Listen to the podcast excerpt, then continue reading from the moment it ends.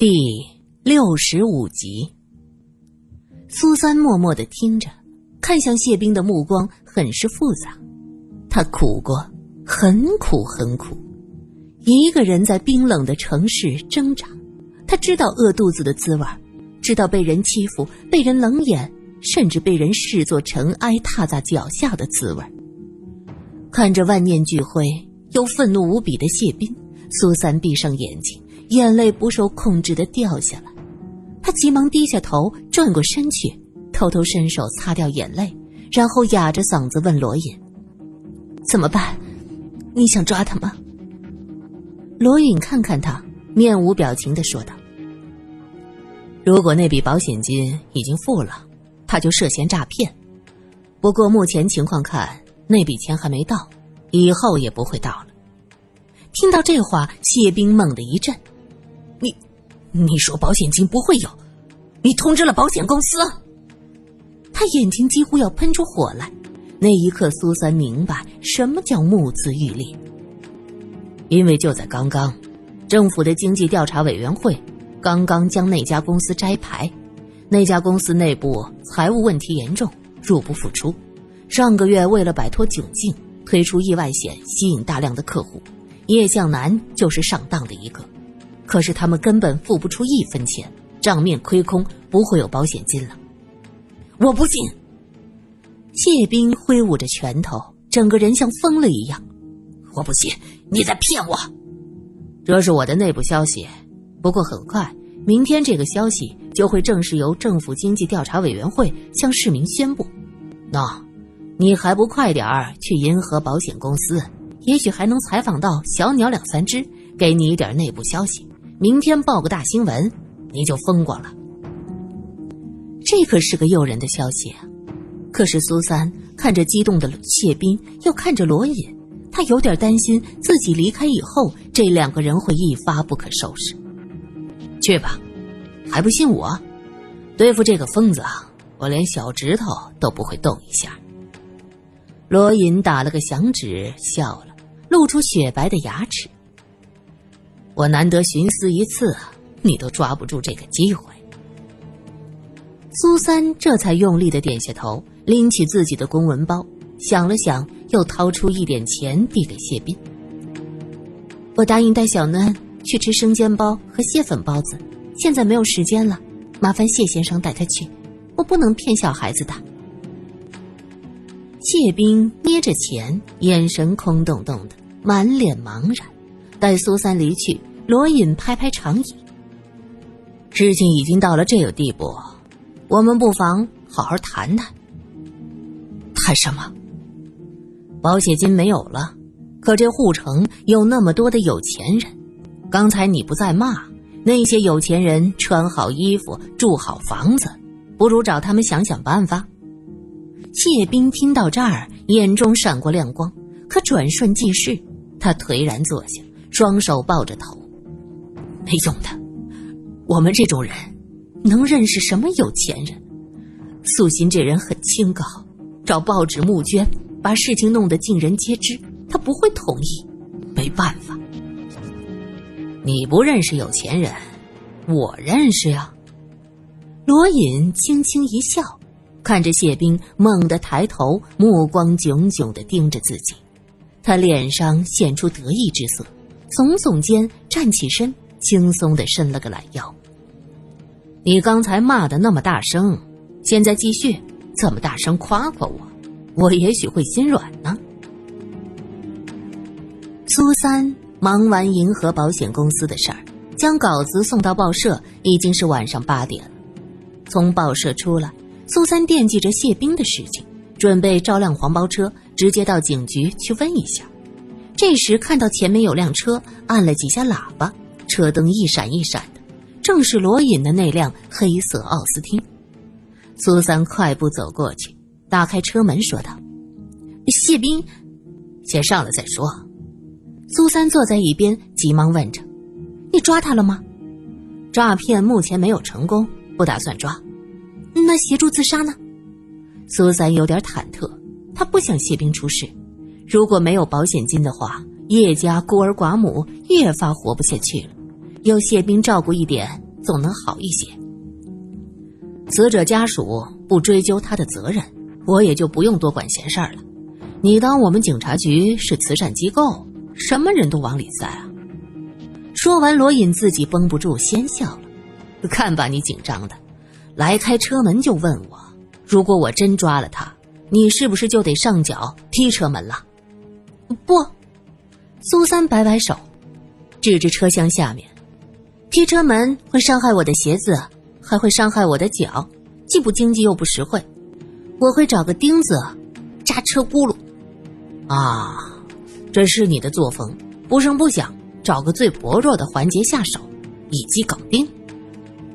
罗隐看着苏三，他突然问道：“其实我还想过，你过去到底生活在什么样的环境中？这很重要吗？很重要。你很敏感，同时又无比坚强，有很强的观察力，善于保护自己，也会用小手段教训别人。”最难得的，还保持着一颗善良的心，这些特质很难在一个年轻女孩身上看到，所以我很好奇。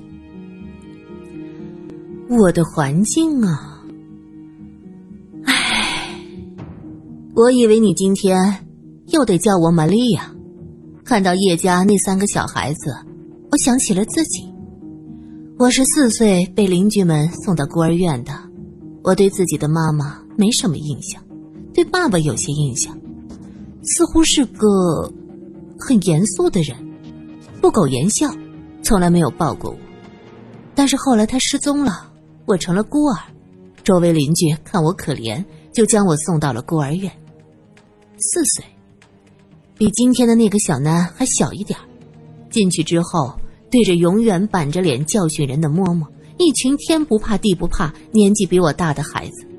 他们表面上温顺乖巧，其实严格遵守着丛林规则，欺软怕硬。要想不被人欺负，只能靠自己。所以我今天是真的想帮叶家，可我也是能力有限。啊，总之一言难尽呢。苏三说完这些，看到罗隐看着窗外的路灯，便伸手在他眼前一晃：“哎。”你说我在报纸上呼吁呼吁广大市民如何呀？不用了，谢兵说叶太太性情清高的很，是不受嗟来之食的。况且叶向南的死因，你要怎么说呀？你就不怕别的小报记者往死里挖东西？要知道，出事时在场的记者可不止你一个。罗隐发动车子，先不去讲这些，我请你吃饭，为昨天晚上的事儿。昨晚，苏三愣了一下，随即明白过来，这算是道歉吗？我需要道歉吗？罗隐鼻子里哼了一声，苏三摇头微笑，这个人呢，总是这样。车子开得平稳，罗隐问：“想吃什么？”蟹粉汤包。苏三脱口而出：“呵，看来你还一直惦记着蟹粉汤包。”罗隐笑着摇摇头：“去吃基地菜怎么样？气红炉的挺清淡，倒是适合你。他家的粉果样子好看，你一定喜欢。是虹口电影院旁边的那个？原来你知道。我们做记者的就是要鼻子灵，听说过，倒是没去过。不过，苏三犹豫了一下，那家应该很贵吧？我现在觉得可怜人真多。”我们不能浪费。放心吧，叶家的事情我有办法，不用你操心。真的。罗隐微微侧头，看到苏三的眼睛瞬间亮了起来，车窗外的灯光映在他眼睛里，像是闪烁的小星星。于是罗隐点点头：“真的，放心吧。”粉果是基地的小点心，比虾饺大一些，做法很有讲究。它的皮子是用蒸好的米饭晒干后磨粉，馅料用瘦猪肉、肥猪肉、叉烧、冬菇、笋肉、虾仁等包得满而不实，捏成橄榄核状，皮儿光润透明，馅儿青山绿水，蒸好了一个个玲珑剔透，像是玉石雕刻成的。吃完饭，苏三对这道小点心大加称赞。哎呀，我忘记了，应该再来一笼，我要带回去给晨晨尝尝。话音未落，侍者已经拎着一个包好的盒子走过来。先生，打包好了。罗隐接过，推到苏三面前，已经再来了一笼了。苏三的心里啊，升起了一阵难以说清的温暖。就像是大冬天阴雨的日子，围着火炉，看着里面红红的炉火，喝上一小碗酒酿小丸子，甜甜的，暖暖的，一直延续到心里，整个人也跟着暖起了，浑身舒畅。他拎起盒子，衷心说道：“谢谢。”回去的路上，许是吃的多了点儿，苏三觉得有些困倦，手里捧着热乎乎的盒子。靠着座椅，随着车子晃来晃去，渐渐睡着了。罗隐看了他一眼，放慢车子，让车子更平稳一些。现在走到一条主街，侧面是一些小弄堂。主街上路灯次第，灯火通明；远处的弄堂则是黑漆漆的，像是野兽的大嘴。明亮和阴暗，繁华和贫困，形成鲜明的对比。罗隐脑子里忍不住想到上午谢斌愤怒的吼叫：“凭什么？”是啊，凭什么呢？人本来该是平等的。罗隐正在胡思乱想，忽然前面一个弄堂里窜出一个人来。那人看到车子开过来，呆呆的站住，也不知道躲闪。万幸，罗隐将车子开得很慢，急忙刹住车，吱呀呀。车轮在马路上拖出两道黑色印记，可车子终于抵着那姑娘的身子停了下来。苏三也猛地一下醒过来，惊叫着：“出了什么事儿？差点撞到人了！”罗隐拉开车门下车，看向面前目光呆滞的姑娘：“怎么样，撞到没有？”那姑娘看着年轻，头发乱蓬蓬的。一身的粗布衣裳，又是从一个黑暗的弄堂跑出来，看来是个贫家女。罗隐见这个姑娘目光呆滞，嘴角还挂着口水，叹了口气，只能自认倒霉，掏出几块钱交给她：“好了，拿去买东西吃，押金。”那姑娘完全不晓得伸手借钱，她歪着头看着罗隐，突然咯咯咯的笑起来，他指着罗隐喊道。哼魏先生，苏三将粉果放在座位上，随后也下了车，正好看到那姑娘指着罗隐笑。这时，从弄堂里跑出一个人，气喘吁吁的，嘴里嚷嚷着：“你这孩子啊，一转眼就不见了踪影，被车撞了，如何是好啊？”苏三喊道：“咦，花伯。”怎么是你？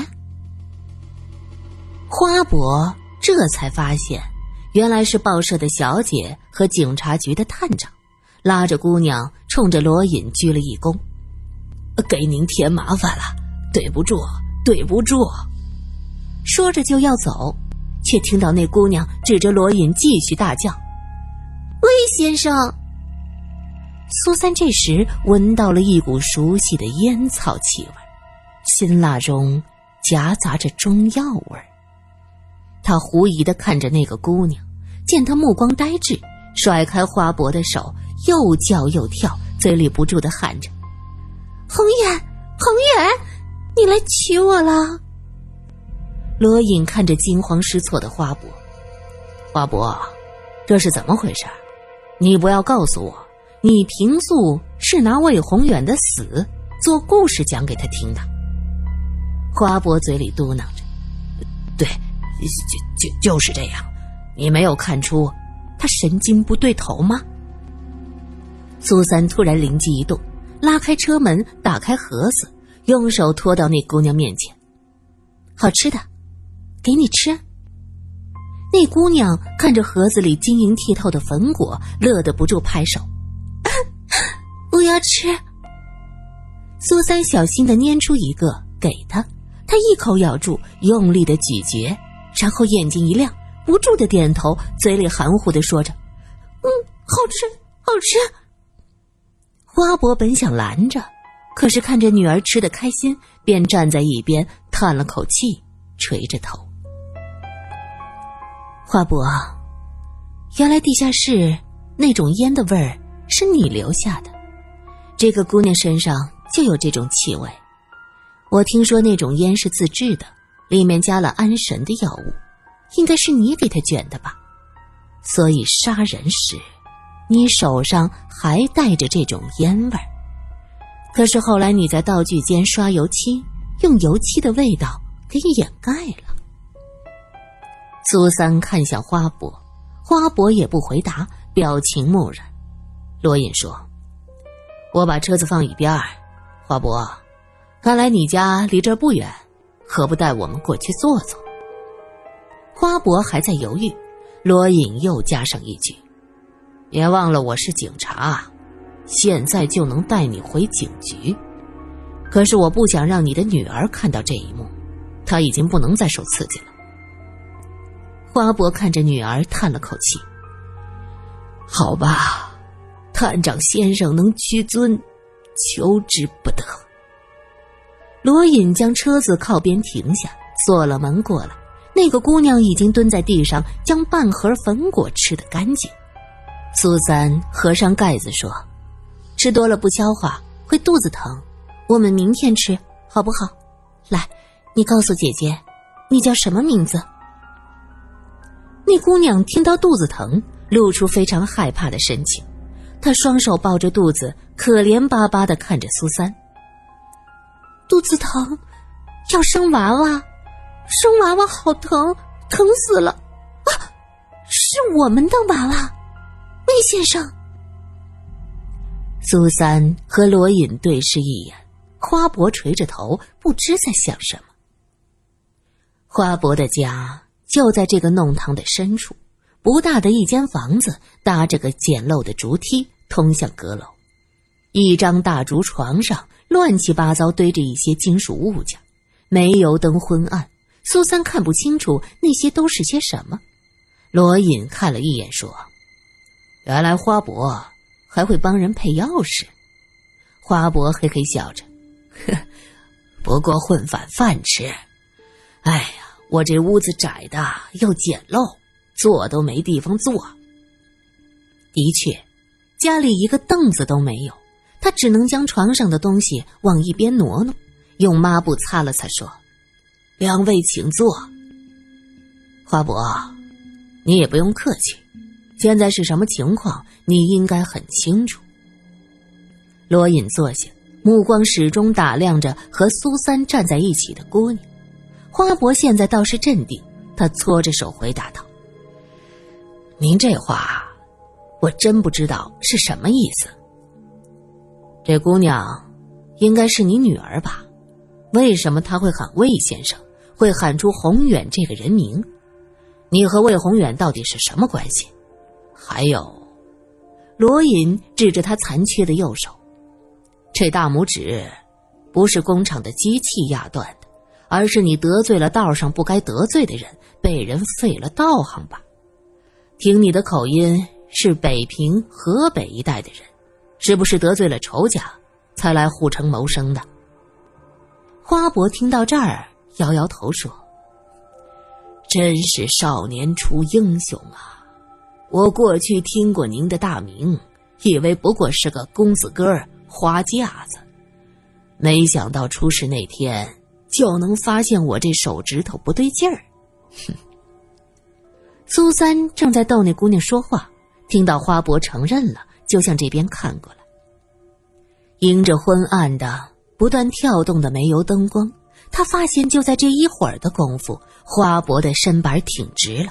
精气神和方才截然不同，看着就像变了一个人，连说话的声音都洪亮了很多。